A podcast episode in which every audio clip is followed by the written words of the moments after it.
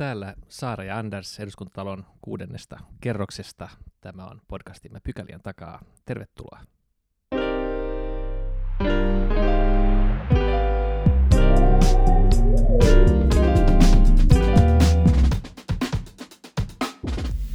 Mennään ensimmäiseen pykälään ja puhutaan tänään Ukrainan kriisin viimeisimmistä käänteistä.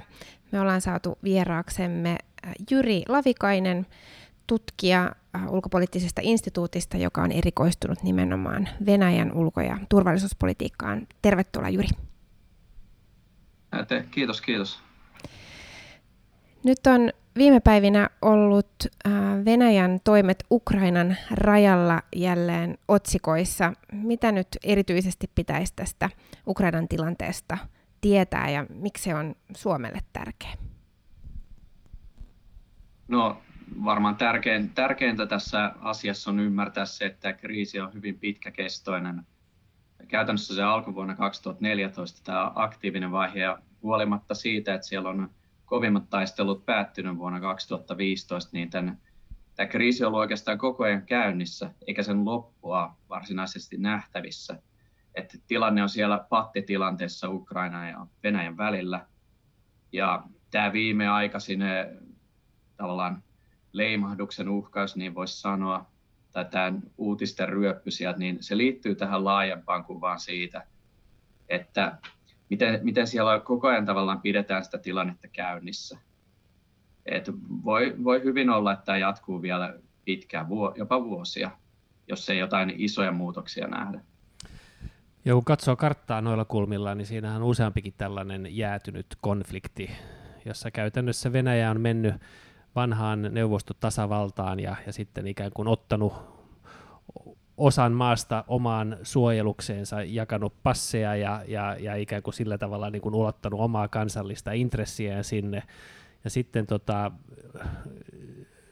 jotenkin mahtipontisesti julistetaan asioita ja, ja, ja yhtäkkiä ollaan tilanteessa, että oikeastaan kenelläkään ei ole siitä mitään sellaista niin kuin kunniallista ulospääsyä. Ja, ja, ja, ja tässähän on, on nyt ihan niin kuin sanoit käytännössä ihan, ihan sama asia. On tällaisia, toisaalta tällaisia kansallismielisiä viittauksia niin kuin Novorasiaan, tällaiseen, tällaiseen niin kuin mytologiaan ja, ja, ja, ja sitten niin kuin toisaalta niin kuin imperatiivi, että meidän pitää suojella, demonisoidaan vastapuolta, siis Kiev on, on on puolifasistinen hallinto Venäjän niin kuin narratiivissa. Ja, ja, ja, ja niin tuollaisessa tilanteessahan on niin kuin vaikea nähdä, että istu, istuuduttaisiin jotenkin niin kuin alas ja keskusteltaisiin ja, ja homma saataisiin purettua. Joo, tota, nostit tässä niin kuin hyvin monta asiaa esille. Että täällähän nyt tosiaan on siellä entisen Neuvostoliiton alueella Transnistrian konflikti, joka on jäätynyt. Käytännössä on Venäjän suojeluksessa oleva alue. Sitten on näistä Georgiasta irrotettuja osia, mutta kansainvälisen oikeuden vielä Georgian kuuluviksi tunnustettuja alueita, eli tämä Abhasia ja Etelä-Ossetia. Mutta näitä ei voi täysin samaistaa tähän Ukrainan sotaan, koska esimerkiksi se Transnistrian konflikti niin alkoi hyvin aikaisessa vaiheessa 90-luvun alussa. Ja tämä taas on uusi siinä mielessä, tämä ei ole jäätynyt konflikti, koska siellä kuolee edelleen sotilaita. Ja ihan niin kuin raska, raskais raskasta aseistusta käytetään. Ja tämänkin vuoden aikana on ennen jopa tätä leimahdusta kuollut parikymmentä sotilasta. Et siinä mielessä kyse on pikkasen erilaisesta ilmiöstä, mutta tota, kyllä siinä yleisesti tämmöinen sama tilanne näyttäisi olevan, että Venäjän, Venäjän naapurustossa on tällaisia alueita, jos Venäjä katsoo sillä olevan etuoikeutettuja intressejä, niin kuin presidentti Medvedev sanoi, tämän, sanoi muistaakseni vuonna 2018, ja tämä Ukraina on tavallaan osa myös sitä, että se tekeekin tästä konfliktista tavallaan niin vaikea ratkaista, koska siinä on kysymys siitä, että Venäjällä on siellä poliittisia tavoitteita, joista se ei suostu luopumaan. Että tämä nykyinen tilanne on täysin hyväksyttävä sille. että miten tästä päästäisiin pois, niin käytännössä vaihtoehdot tuntuu tällä hetkellä olevan se, että joko Venäjä luopuu intresseistä tai Ukraina alistuu niihin. Ja kumpikaanhan ei ole, niin kuin, ei ole kovin todennäköinen vaihtoehto ja kumpikaan ei ole hyväksyttävä missään mielessä toiselle. Et se ehkä niin kuin pitää tätä yllä niin pitkään. No Venäjä tosiaan nostattiin tällaiset äh, isot sotaharjoitukset siellä ja, ja se herätti kyllä äh, maailman seuraamaan tilannetta varsin tarkasti. Nyt ihan tänään, kun nauhoitamme, niin Venäjä on ilmoittanut, että sotaharjoitukset Krimillä loppuu ja, ja porukkaa vedetään nyt sieltä Ukrainan rajan tuntumasta Niin, harjoitukset pois. ja harjoitukset. Niin tämä on siis nimenomaan sitä Venäjän narratiivia. Siihen oli tulossa, että, että millä tavalla ähm, meidän pitäisi nyt nähdä se, että mitä siellä oikeasti tapahtui. Oliko, oliko siis ähm, aidosti uhkaa siinä, että tilanne eskaloituu, miten, miten todennäköisenä voisit sitä arvioida, vai oliko kysymys vaan, vaan siitä, että Venäjä halusi niin kuin näyttää voimansa? Joo, tässä tota, joukkojen vetämisessä on sellainen mielenkiintoinen sivujuonne, että vaikka tätä ei ole syytä epäillä, että näitä joukkoja ei alettaisiin siirtää pois, niin se ei tarkoita, että kaikkia viedään, vaan vasta siinä vaiheessa, kun selviää, että mikä on se lopu, lopullinen joukkojen määrä siellä, että osa voi, yksiköistä voidaan jättää, että siellä saatetaan jättää semmoinen pysyvä vähän vahvempi asema, niin sitten voidaan tavallaan arvioida, että mikä on tilanne tulevaisuudessa.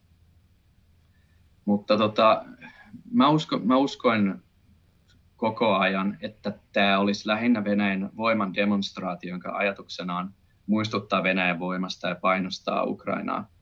Ja siihen oli niin kuin, tiettyjä mun mielestä hyviä niin kuin, mer- tavallaan signaaleja esimerkiksi Venäjän mediassa.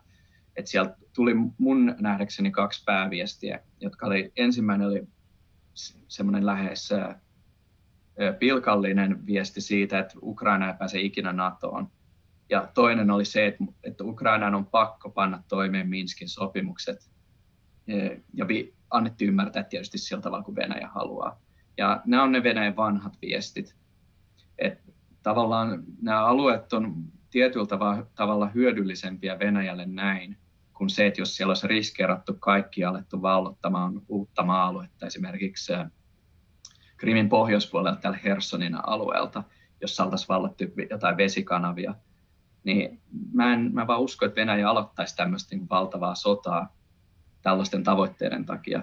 Ja toinen seikka on se, että Ukrainalla on tällä hetkellä Euroopan mittapuolella hyvin voimakkaat asevoimat. Että ne, se, niitä reformeja on, ne reformit on onnistuneet sieltä vuoden 2014 jälkeen ihan toisella tapaa kuin mitä moni, moni muu semmoinen sosiaalinen ja taloudellinen reformi, jossa on vielä paljon töitä tehtävänä. Et se ei olisi ollut mikään läpihuutojuttu, jos Venäjä olisi lähtenyt sinne. Ja etenkin kun ottaa huomioon, että hyödyt on vähän kyseenalaisia, niin se riski on tietysti aina olemassa. Ja siihen se voiman demonstraatio tavallaan perustuukin, että se pidetään varpailla, koska jos se ei olisi uskottavaa, niin ketään ei kiinnostaisi. Niin se vaikut, poliittinen vaikuttavuus saadaan sillä, että se on, se on näyttävää Joo. Jos äh, vertaa siihen vuoden 14 tilanteeseen, kun Krim vallattiin, niin silloinhan siirrettiin joukkoja niin kuin osittain ainakin olympialaisten varjolla ikään kuin turvaamaan olympialaiset, ja yhtäkkiä niillä kulmilla sitten olikin aika paljon kavereita, jotka, jotka vihreissä asuissaan sitten pääsi rajan yli ja ilmeisesti ajoi, ajoi siviiliautoilla ja, ja, ja, ja, ja käytännössä niin kuin täytti sen ne Krimin, Krimin niin kuin strategisesti tärkeät kohdat. Ja nyt tässä taas tultiin näyttävästi eh, median katseen alla, mikä ainakin sai mut silloin niin kuin alussa ajattelemaan, että, jo, että tämä on, nyt on, tämä on niin voiman näyttö. Tässä, tässä ei niin kuin haluta, tässä ei ole sotilaallista välitöntä tavoitetta, vaan vaan, vaan jos siihen olisi pyritty, niin sitten oltaisiin tosiaankin jotenkin niin kuin en, enemmänkin salassa ryhdytty johonkin niin yllättävään operaatioon, että tässä oli poliittiset tavoitteet. Mutta toisaalta ne sotilaalliset tavoitteethan voi olla edempänä, että jos tänne nyt sitten jää, jää muutama kymmenen tuhatta ylimääräistä Krimille, ja siltähän se vähän ehkä näyttääkin, niin, niin, niin silloinhan hän, hän se asetelma taas vähän keikahtaa. Joo, et ollut kyllä ainoa siinä, siinä että tulkinnassa se, että kysymys on voiman näytöstä. Että toisaalta myös se Krimin operaatio oli erilainen, koska siellä oli valmiiksi jo Mustanmeren laivaston joukkoja. Ja tätähän Putin sitten käytti selittämään, että emme me itse asiassa hyökänneet, meidän joukothan olivat jo siellä, joten ne eivät voineet hyökätä. Mutta se toi, siinä, on, siinä on myös totuuden siemen, niin kuin parhaassa, parhaissa tämmöisissä spinnauksissa onkin. Et se oli, silloin se oli eräällä tavalla uniikki tapaus, jota ei voi ihan noin helposti toistaa muualla. Et tässä ei, ei tavallaan ollut mun mielestä nähtävissä sellaista, että ne joukot esimerkiksi missään vaiheessa ryhmittyneet hyökkäysasemiin. Ja moni oli esimerkiksi parisadan kilometrin päässä rajalla Voroneshissa. Ja se maasto on hyvin vaikea kulkusta, että sieltä ei ihan hetkessä tullut. Et siellä oli paljon tällaisia niin kuin viitteitä siitä, että tota, ei, ei olisi offensiivia käynnissä. Mutta toisaalta mitä enemmän sinne niitä joukkoja tuli, niin sitä epävarmemmiksi nämä arviot tuli, koska tuli semmoinen tavallaan tunne monelle, että on, tässä on liian paljon joukkoja, että olisi voiman näyttö. Mm. Mutta kuitenkin ei voitu selittääkään muuten kuin sillä. Että se epävarmuus oli, on, oli siellä koko ajan läsnä ja nyt, nyt aika näyttää sitten, että jääkö sinne sellainen. Mm. No eilen presidentti Putin piti, piti puheensa, jota, jota seurattiin ympäri maailmaa myös nimenomaan tästä näkökulmasta, mutta itse asiassa tämä ulkopoliittinen osuus hän jäi varsin niin kuin pintapuoliseksi tai, tai ohueksi, ja, ja pääosa tästä, tästä puheesta kes, keskittyy niin kuin Venäjän sisäpoliittisiin teemoihin, ähm, vai miten sä tulkitset tätä, tätä hänen viestiä? Toisaaltaanhan Putin äh, kyllä niin kuin esitti lännelle myös tällaista ukaasia, että, että ei polteta siltoja tai, ja että Venäjä, Venäjä sitten vastaa myös, myös vahvasti, jos, jos jotain tapahtuu, niin ähm, miten, mikä sun tulkinta tästä on ja minkälaista viestiä tästä hänen puheestaan voisi nyt länsimaat äh, ja, ja Ukrainan tukena olevat äh, valtiot vetää? Ja ehkä sellainen kysymys tuli vielä mieleen, että et nyt kun nämä tapahtui peräkkäisinä päivinä, että Putin ei, ei ottanut tähän tilanteeseen kantaa, mutta hänen puhettaan seuraavana päivänä ilmoitettiin, että näitä joukkoja vedetään, niin, niin mikä, mikä tämä draaman kaaren ajatus Venäjän niin, no, johdon jos sieltä, on ollut? Jos sieltä haluaa lähteä draamaa hakemaan, niin sehän olisi tietysti se, että houkuteltiin kaikki katsomaan tätä Putinin puhetta, ja joukot vedetään sitten, kun tehtävä on suoritettu. Mutta nä, näistä on vähän silleen, että ne tuntuu hyviltä selityksiltä, mutta kuitenkin siellä voi olla ihan vaan niin kuin ihan tavalliset harjoitteluun liittyvät syytkin. Se voi olla ihan mitä tahansa.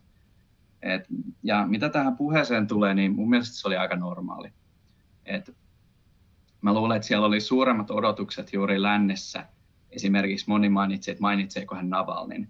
No, mä olin aivan varma, että ei mainitse. Et se, ei, se ei kuulu hänen tyyliinsä käsitellä joitain kiusankappaleina pidettyjä tapauksia hänen niin kuin estraadillaan, vaan se oli ihan sellaista tyypillistä,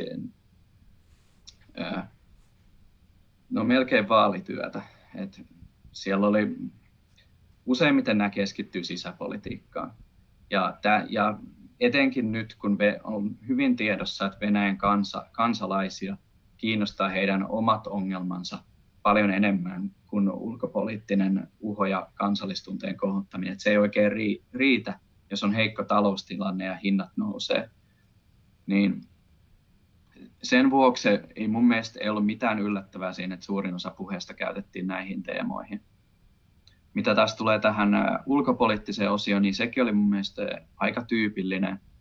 Et mä en havainnut siellä mitään, mitään yllätyksiä. Et sieltä tuli ne vanhat ydinaseet, joita hän, tai vanhat uudet ydinaseet, joita hän tykkää korostaa. Ja siihen varmasti palataan monen vuoden aikana, kun tota, niin kehitysvaiheessa vielä useamman vuoden, niin voi joka, joka vuosi mainita asiasta jotain. Ainakin tuonne vuoteen 2027 asti varmasti jonkinlainen maininta tippuu sieltä. Mitä tulee näihin hänen kovin vastauksiinsa, niin siellä oli yksi semmoinen aika mielenkiintoinen kohta, joka oli se, että Venäjä määrittelee punaiset linjansa, eli nämä, tämä sana, jolle meille, meidän kielessä me ei ole niin kuin hyvää suomennosta, nämä kovat rajat, aina tapauskohtaisesti. Ja sehän kuulostaa tietyllä tavalla uhkaavalta, että missä se raja nyt on. Mutta toisaalta, jos näin, jos näin tehdään, niin silloinhan kukaan ei koskaan tiedä, missä se on, jolloin Venäjän ei ikinä tarvitse niin kuin perääntyä kovan rajan jälkeen, vaan se voi antaa ymmärtää tai sanoa, että tässä ei ollutkaan sitä kovaa rajaa tällä kertaa, mutta ensi kerralla sitten. Ensi kerralla olkaa varuillanne. Et se on ju, juuri mistä puhuit aiemmin, tämä kasvojen säilyttäminen, niin sehän mahdollistaa sen oikein hyvin. Esimerkiksi juuri nyt Ukrainassa, niin missä se punainen linja nyt sitten olikaan. Et en tiedä, mutta selvästikään sitä ei ylitetty, kun joukot lähti. ja tehtävä on suoritettu. Tämä oli, oli ehkä semmoinen mielenkiintoinen. Toisaalta siinä oli, oli semmoinen perinteinen uhkaelementti, tavallaan ajatuksena, että Venäjä on otettava tosissaan.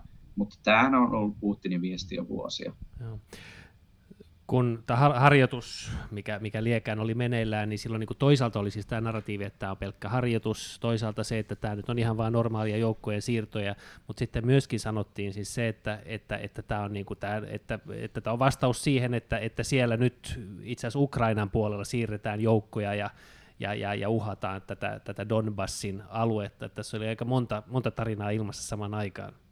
Joo, ja se tarina muuttukin vielä tota, sen tota, har, tämän harjoituksen aikana, jos tämä nyt ilmeisesti oli harjoitus. Et siinä mielessä niin kun jälleen kerran näissä kaikissa on vähän niin kuin totuuden siemet, että Venäjällä tosiaan on tapana järjestää tällaisia yllätysharjoituksia. Englanniksi on taas snap exercises. Et mä, mä en tiedä, mikä onko suomen kielessä e, jotain vastaavaa sanaa, mutta ideana on se, että joukot voidaan siirtää nopeasti valmiuteen ja se on tärkeä osa Venäjän puolustuksen harjoittelua. Mutta noin ylipäätään he, he raamittaa kaiken aina siten, että he niin kuin, toimivat normaalisti ja reaktiona siihen, mitä joku toinen tekee.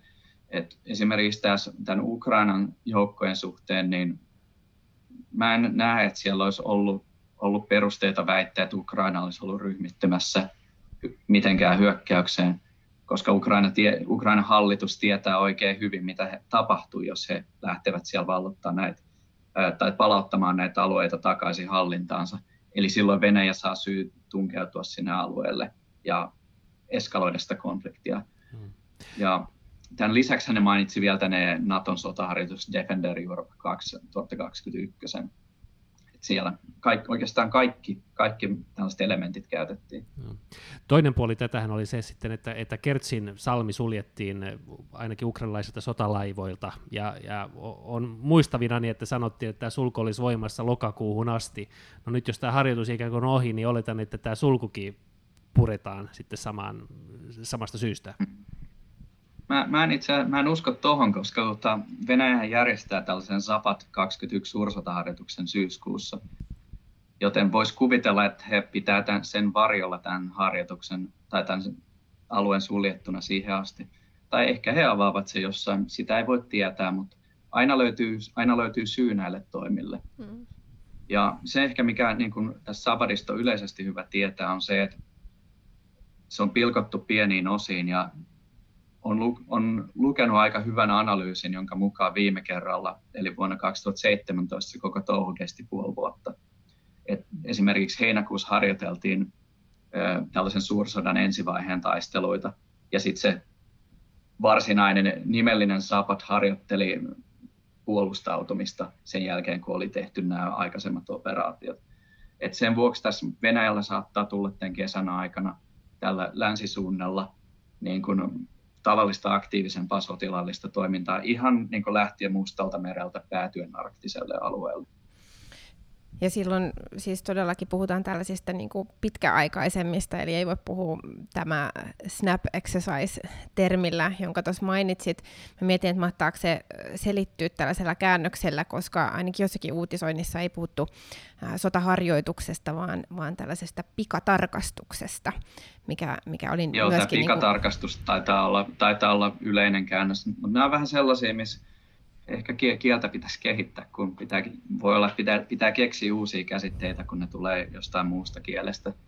Et pikatarkastus, se ei, eihän se varsinaisesti kuvaa sitä, jos ne joukko, joukot niin lähtee am, niin kovapainosammuntoihin sieltä. Mutta ideanahan tietysti tarkastaa niiden joukkojen suorituskykyä. Niin aivan, siis omien joukkojen suhteessa vastustajaan, kun pikatarkastuksessa voisi kuvitella sen viittaavan myös tarkastukseen suhteessa siihen. Voisi tehdä sen tota, kaappitarkastuksen, että löytyykö rukkaset. Mit, mitä sieltä Pinkat löytyy. Kunnossa. Joo, just näin. Mm. Just näin. Hei, tota, niin, niin, yksi asia, mitä tässä on myös, myös seurattu, niin on, on vähän sitä, että keitä Putin tapaa ja, ja myös missä. Ja yksi tapaaminen, mitä on esitetty, niin, niin oli ähm, tämän tapaamisehdotus äh, Ukrainan äh, presidentti Zelenskiltä joka ehdotti, että, että tapaisivat juurikin täällä, täällä mainitulla Donbassin alueella, joka on, on tämän konfliktin ihan keskiössä. Mutta ää, Putin ilmeisestikään ei ole, ei ole tähän tapaamisehdotukseen reagoinut ää, yhtään millään tavalla. Joo, tie, tietääkseni ei. Et se tavallaan kuvastaa molempien maiden tai molempien hallitusten asemaa siinä, että Selenski käyttäytyy itse varmasti. Ja siinä, siinä on periaatteessa kaksi syytä. Ensimmäinen on se, että Ukrainalla on tavallaan, tai hän on omaksunut tällaisen, voisi sanoa patriottisen tai ehkäpä kansallismielisen eetoksen tässä viimeisen vuoden aikana, kun tämä kriisi ei alkanut tota, ratketa hänen suurista toiveistaan huolimatta. Ja hän, hän voi vahvistaa kannatustaan sillä tavalla. Ja to, toisaalta hän pystyy tekemään näin, koska Ukrainassa ollaan suhteellisen itsevarmaa juuri niiden, ase, niiden asevoimien reformien vuoksi. Että he eivät varsinaisesti tunnu pelkäävän Venäjää tällä hetkellä. Niin siksi sieltä voi tulla tällaisia, niin kuin, äh, tällaisia he, niin kuin heittoja. Kyllähän hän tiesi, että ei Putin tule sinne ja varmaan tiesi, että ei edes vastaa. Mutta kuitenkin pystyi sillä tavalla vähän niin kuin, ottamaan siellä roolia ja osoittamaan Venäjälle, että he eivät, he eivät ole peloissaan ja tämä painostus ei toimi. Ja sitten toisaalta Putin itse, niin hänelle, tämähän on hänen arvolleen niin sopimaton edes vastata tällaisiin. Että se tavallaan kuvastaa sitä Venäjän asemaa myös, että he ovat, haluavat pitää määräävän roolin tässä, eivätkä lähde, tällaisiin edes kommentoimaan näitä. Ja Selenski aiemminkin muistaakseni todennut, että he pyysivät pyys, saada puhua Putinille jo aiemmin ja vastausta ei tullut. Et ehkä Venäjällä ei ole syytä vastata Ukrainalle tällä hetkellä, vaan enemmän idean viestiä tällaisilla vähän toisenlaisilla keinoilla. Joo, meidän presidenttimme Niinistöhän tapasi Zelenskin tuossa, oliko se viime vuonna, ja, ja se tapaaminen ainakin mun, mun mielikuvaan jäi, että et oli, oli ihan onnistunut ja, ja antoisa. Ja tietenkin Suomella on, on aina niin kuin oma intressinsä ja oma suhteensa itänaapuriimme, mutta meille ei pitäisi olla epäselvää kenellekään, eikä siis ole se, että, että mikä meidän asemamme on, on, että me ollaan tiivisti osa länttä ja, ja eurooppalaista yhteisöä ja, ja ähm, jotenkin välillä turhauttaa, että se tuntuu joskus joillekin muille olevan vähän epäselvää. Vielä tähän loppuun kysyisin sulta Jyri, että, että miten, äh, minkälaisista asemista ja, ja minkälaisella äh, ikään kuin tällaisella mielikuvallisella asetannalla Suomi nyt, nyt seuraa näitä Venäjän toimia suhteessa Ukrainaan? Mä luulen, että se, jos puhuu siitä noin niin kuin Suomesta yleisesti, niin mä luulen, että aika monelle avasi tämä Ukrainan kriisin alku jo silmiä. Et Georgian sodan jälkeen tota, mä luulen, että moni ajatteli, että vanhaan voidaan vielä palata. Mutta Ukrainan, tämän Ukrainan sodan jälkeen ja näiden Venäjän toimien jälkeen, niin mä luulen, että se perspektiivi Suomessa siitä, että Suomi on osa länttä, niin on vahvistunut. Ja ehkä paluuta niin kuin entiseen ei ole siinä mielessä on jännä ehkä ajatella, että Ukraina, Ukrainassakin on ehkä paradoksaalista, että Venäjä, Venäjähän olisi halunnut integroida Ukrainan näihin omiin rakenteisiinsa, niin kuin että Eurasian talousliitto, joka nyt ei ole kovin hyvin onnistunut. Mutta näiden toimien seurauksena Ukraina on kauempana Venäjästä kuin koskaan. Että tavallaan sielläkin on tapahtunut tällaista siirtymää. Joo, Venäjän toimien kohdalla, niin, niin jotenkin minusta aina Suomessa ehkä on helposti ylläpidetään sellaista kuvaa, että tässä, oli, että tässä olisi kyseessä niin kuin kauhean pitkän tähtäimen niin kuin strateginen ajatus siinä, missä ainakin omissa silmissä tuntuu, että tässä niin kuin pikemminkin ammutaan itseään niin kuin sisäpoliittisista syistä jalkaan ihan toistamiseen. Ja toi, mikä sä nostit esille Ukrainasta, siis se, mitä Ukraina, mikä, mikä heidän suhde voisi olla jos 5, 6, 7 vuotta sitten oltaisiin valittu toi, toinen tie ja mikä se on nyt, niin minusta hyvin niin kuin kuvastaa sitä tilannetta. Mutta tota, tänään tosiaankin tuli, tuli uutinen siitä, että joukot on vetäytynyt ja nyt ehkä tilanne rauhoittuu, mutta, mutta saattaapa taas tulla joku toinen käänne, käänne sitten taas heti, heti seuraavana päivänä tai viikkona. Tähän asiaan ehkä vielä palataan. Kiitos vierailusta ja tästä keskustelusta Jyri Lavikainen. Joo, kiitoksia. Kiitos.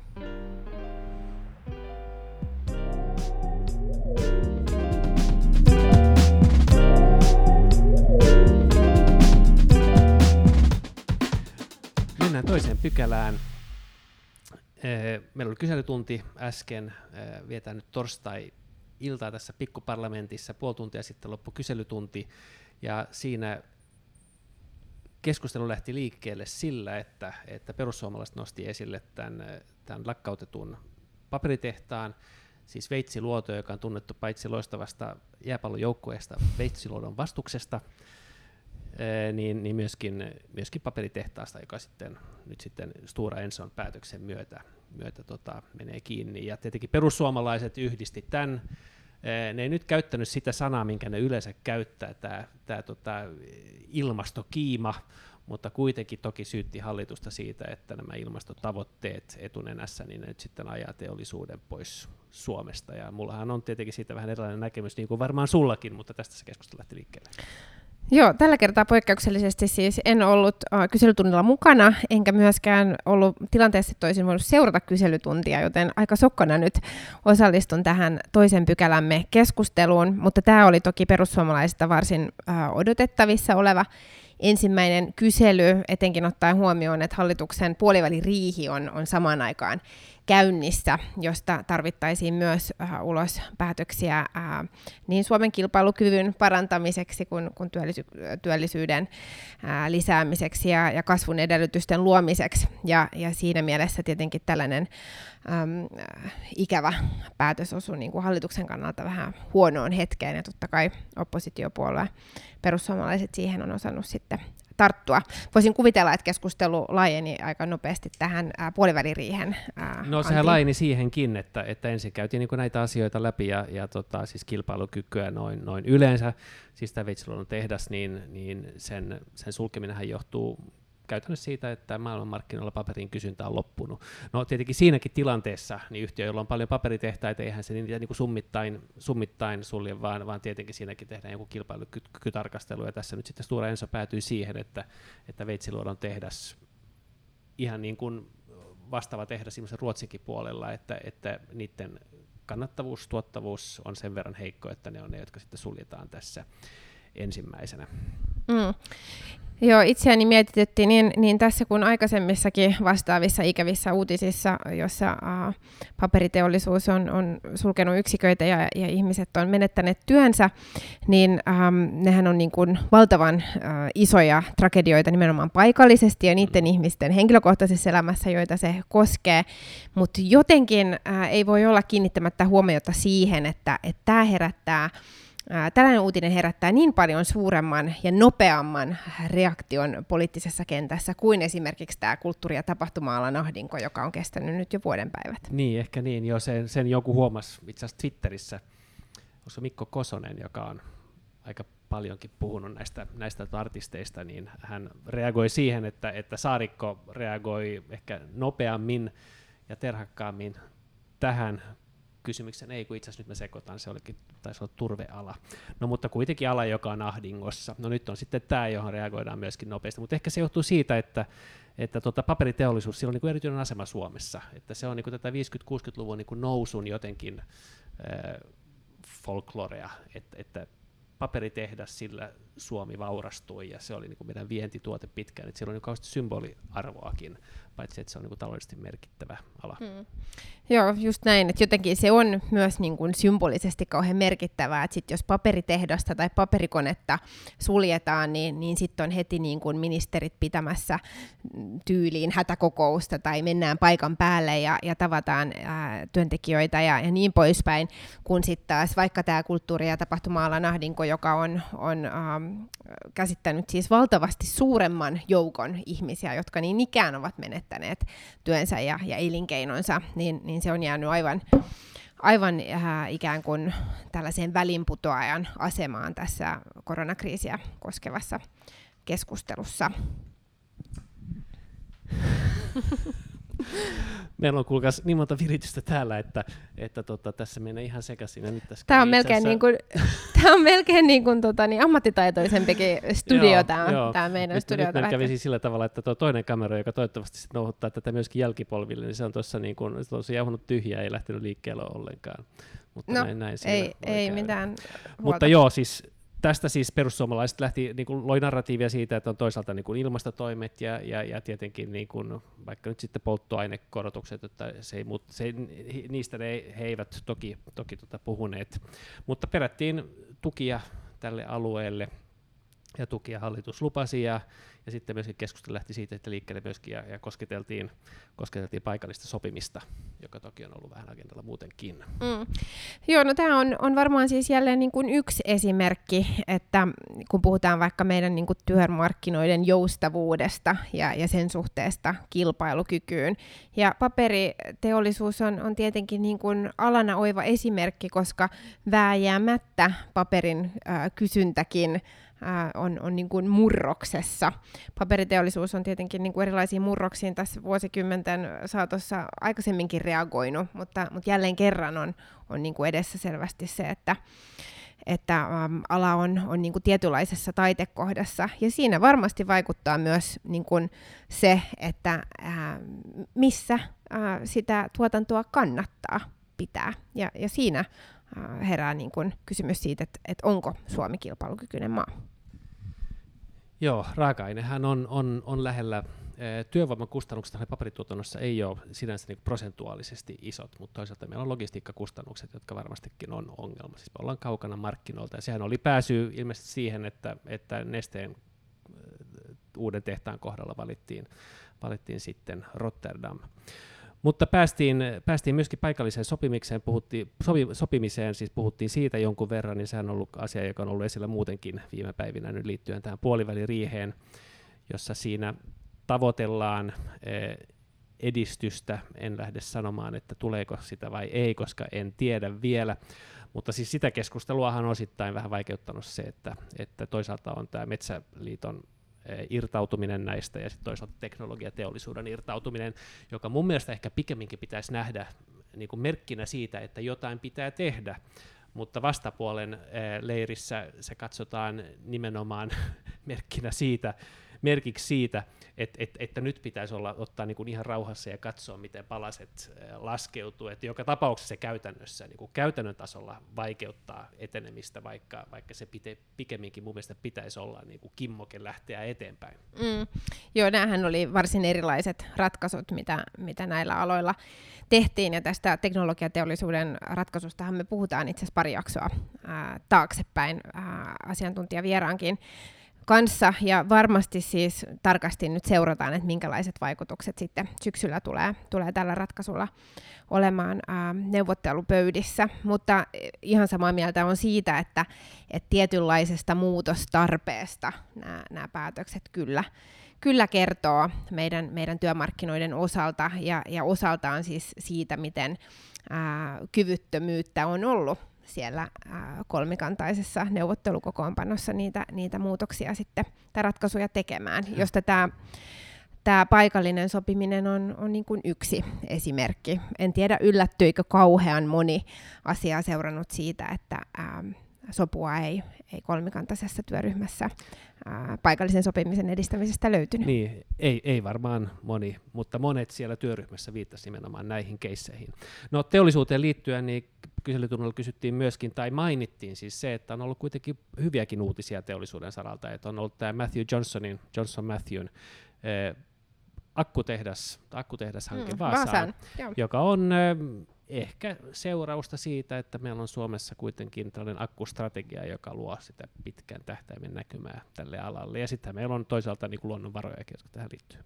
Joo, näinhän tämä, tämä toki äh, halutaan nähdä, että, että akkustrategia on, on tuonut, tuonut tämän ähm, akkutoiminnon sinne Vaasaan, ja, ja itsekin on, on päässyt vierailemaan itse asiassa äh, varsin tuoreella akkutehtaalla tuolla Salossa, joka oli kyllä vaikuttavaa, että isoja isoja mahdollisuuksia on, ja kun, kun sähköistetään tätä maailmaa, niin, niin tarvetta tälle, tälle teknologialle on.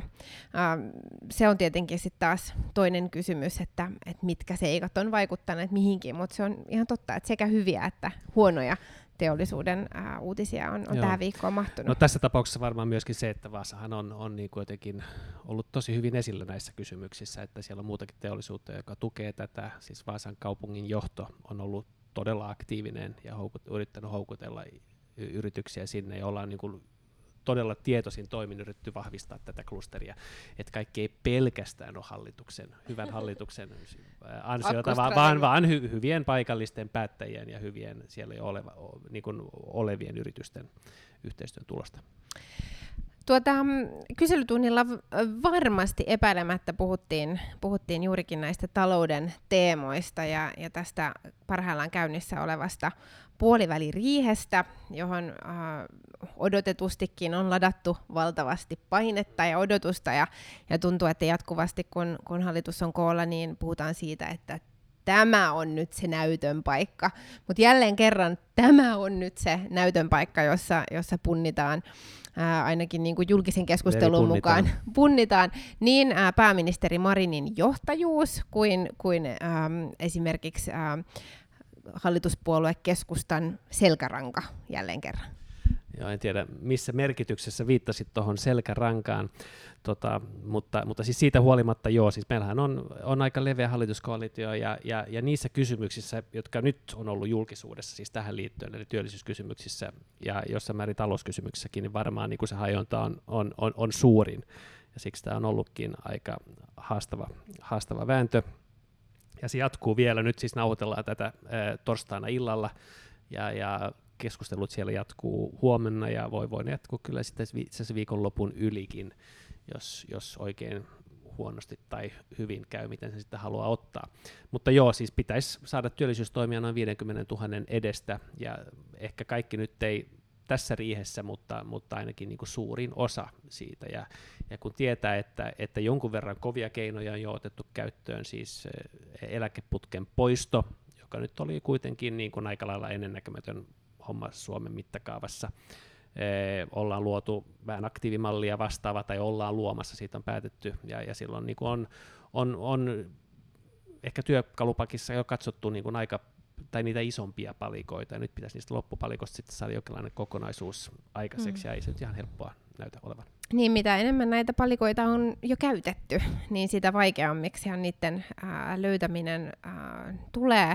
Mutta vastuullistahan se tietenkin olisi ja myös uskottavuuden kannalta tärkeää, että et ihan niin kuin oikeasti saataisiin aikaiseksi myös sellaisia päätöksiä, jotka sitä, sitä työllisyyttä ää, lisää. Paljonhan on ollut keskustelua tästä ää, tästä laskentatavasta, että millä tavalla niin kuin arvioidaan nämä, nämä hallituksen päätösten työllisyysvaikutukset, se on ihan oma, oma keskustelunsa, mutta äm, samallahan pitäisi ja, ja ainakin itselleni niin kuin luontevampaa on, on seurata sitä työllisyysastetta, ja, mm, ja mm. niitä ähm, vaikutuksia, joita, joita päätöksillä olisi sille työllisyysasteen nostolle. Siitä ei liene epäselvyyttä, että, että sitä työllisyyttä pitää nostaa, että siitä kaikki on suunnilleen samaa mieltä. Joo, siis tämä keskustelu laskentatavoista, niin sehän liittyy siihen keskusteluun tai, tai siihen termiin, joka on päätösperäinen eh, työllisyystoimi, jota, joka niin kuin ilmestyi varmaan viime kauden loppupuolella keskusteluun joka ei ollut ehkä Sipilän hallituksen riesana, vaan silloin niin kuin vaan tehtiin toimia ja toivottiin, että, että niistä tulee jotain ja käytetty vähän eri laskeltamalleja. Ja hei, tuli.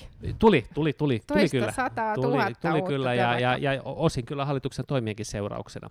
Mutta nyt, koska ollaan käytännössä niin kuin jossain määrin niin kuin hirttäydytty tähän, niin sitten niille, niin ne laskentatoimet tai laskentatavat, ne nousee sitten keskiöön ja sitten keskustelu käydäänkin ehkä niistä pikemminkin kuin niistä, niistä toimista. Mutta tota, ihan niin kuin sanoit, niin, niin siis lopullinen mittarihan on työllisyysaste, ja toistaiseksi se nyt ei näytä kauhean hyvältä, mutta johonkin 75 pitäisi niin kuin välitavoitteena päästä ja sitten sieltä sitten, sitten vielä muutama askel, askel mm. ylöspäin. Ja sitten tietenkin myös se, että äh, minkälaisilla kustannuksilla niitä uusia työpaikkoja luodaan. Että jos lähdetään siitä, että luodaan uusia työpaikkoja ikään kuin julkiselle sektorille, niin kyllähän se varmasti onnistuu, mutta se ei ole tavallaan toimi, jolla me tasapainotetaan meidän Joo. taloutta. Ja tämä on itse asiassa hyvä kysymys, koska tota, oppositiossahan on naurettu sille, että ajaa, mutta ne on vasta niin monen vuoden päässä. No siis ne työllisyystoimet, joilla saadaan työllisyyttä nyt heti, niin ne on käytännössä julkisen sektorin paisuttamista. Eli nämä rakenteelliset työllisyystoimet, johon nyt tähdätään, josta ainakin niin kuin iso osa voidaan lukea, niin nehän on sellaisia, jotka ei vaikuta huomenna, ehkä ylihuomenna, vaan niin kuin kahden, kolmen, viiden, kymmenen vuoden päässä. Ja siksi eh, niiden tavallaan niin kuin projektio vaikuttavuudesta on, on, on niin pitkä, koska ne vaikuttaa nimenomaan hitaasti, ne muuttaa käyttäytymistä, muuttaa painopistettä, että ne ei missään nimessä ole nopeita, koska ne nopeat toimet on, on kansantalouden näkökulmasta huonoja. Mm.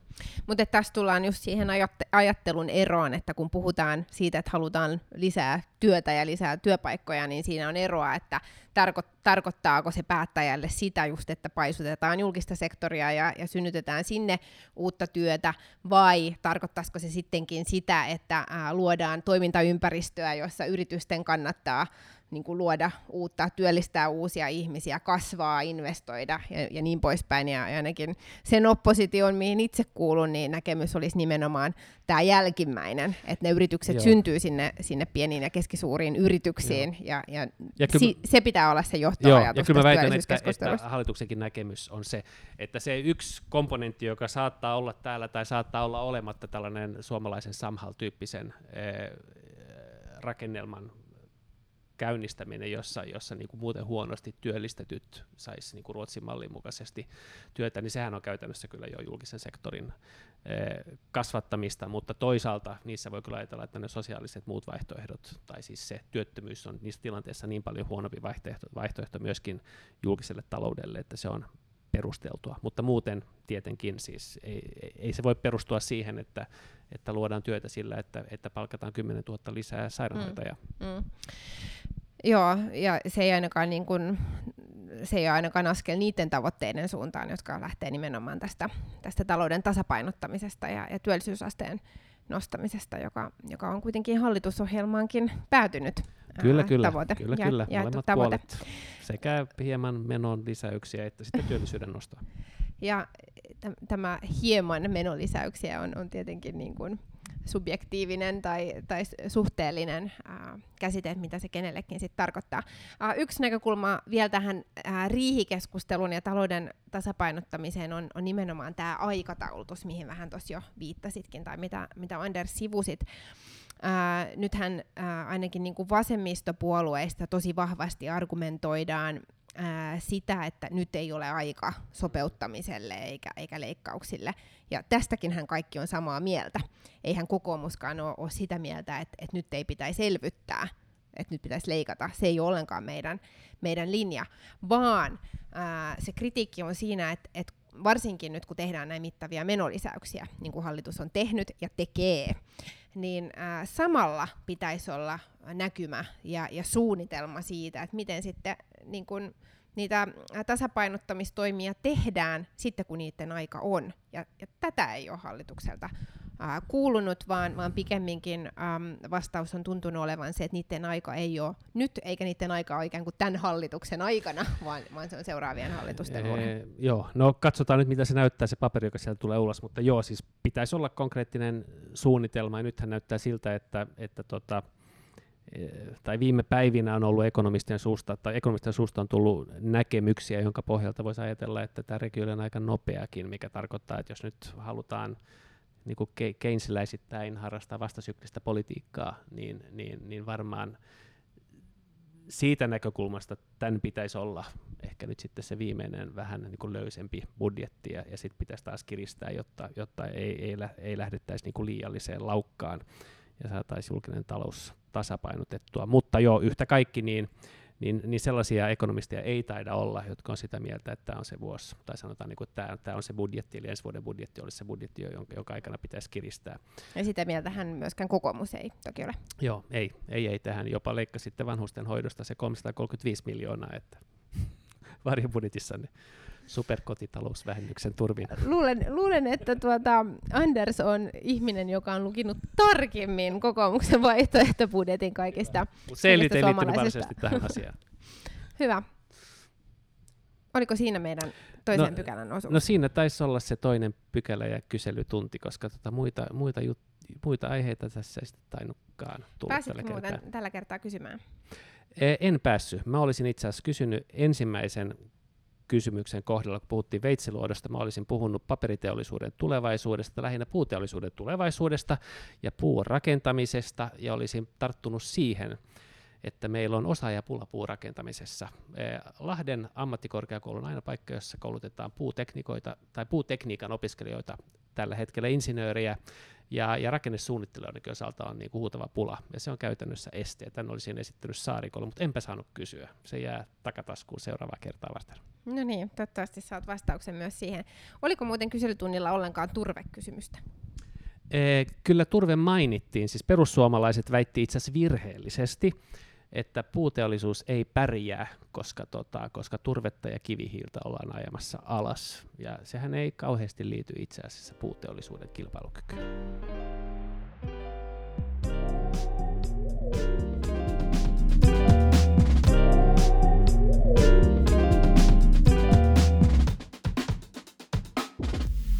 Eh, vi går till paragraf 3, det är snart valborg. Och det är eftersom du är som från Åbo så tänkte jag, alltså jag, jag är ju gift med en Åbobo. Och det där, och hon tar all, talar alltid om sån här, något som heter biskopsmunk, pispanmunki. Men är det något som man liksom äter på valborg i Åbo? Nej, du, du kan äta pispanmunki varje dag. Varje dag? Alltså det, låter, ja. det är sjukt bra. det, det, är bra, pa, bara viktigt att, att du äh, säger att det är pispanmunki. Okej. Okay. Det är ja. en, en äh, riktigt namn. Men, ja, ja. men äh, på valborg äter vi också i Åbo normalt munki. Mm. Och så är ni på, vad heter det här Pålalan puisto, eh, eh, det här konstmuseiberget, ja. vad heter det? Nej, nej, vad heter den där backen där uppe? Det är där man är, liksom där bredvid konstmuseet, det som heter ja, Pålalan puisto, Pålalaparken. Pålalamäki. Ja, Pålalamäki, ja just ja. det. Ja. ja. Ska, ska du komma till äh, Åbo äh, nästa vecka? Nej, alltså i vanliga fall så när det är valborg så skulle jag vara i Vinelska skolan i Kyrkslätt. Och det där, för där är ett sånt här valborgsevenemang där det är helt jättemycket människor. Där träffar man alla sina barndomskompisar, för att alla ens kompisar har ju bott hela livet i Kyrkslätt. Men nu så är det inte något sånt, så nu åker vi till, till hittills, hoppas jag. Vi gör åtminstone. Sommarstugan. Mm, sommarstugan. Har du varit redan? Nej, jag har inte varit. Men det är ju helt jättefint på våren, för vattnet är helt klart, man ser djup, man ser alla grund, mm. och det är också bra, för på sommaren så är det bra att komma ihåg var, var grunderna ligger, och där finns ju grund så, så in i vassen. Men att ja, sådana planer. Okej. Men antagligen utan munkar, för munkar börjar jag nog inte göra där ute. Okej, um, och uh, vad ska du dricka med munkar? Eh, Ja, no, alltså, ja, mjöd. mjöd. Vi måste nog göra mjöd tror jag. Och ta med, ta med oss lite, för det, det kräver och Ska du göra det själv? Eh, jag gör det nog själv, ja. Okej. Okay. Ja. En naturligtvis. Ja. Det är det enda rätta. Annars, annars smakar det inte liksom riktigt rätt.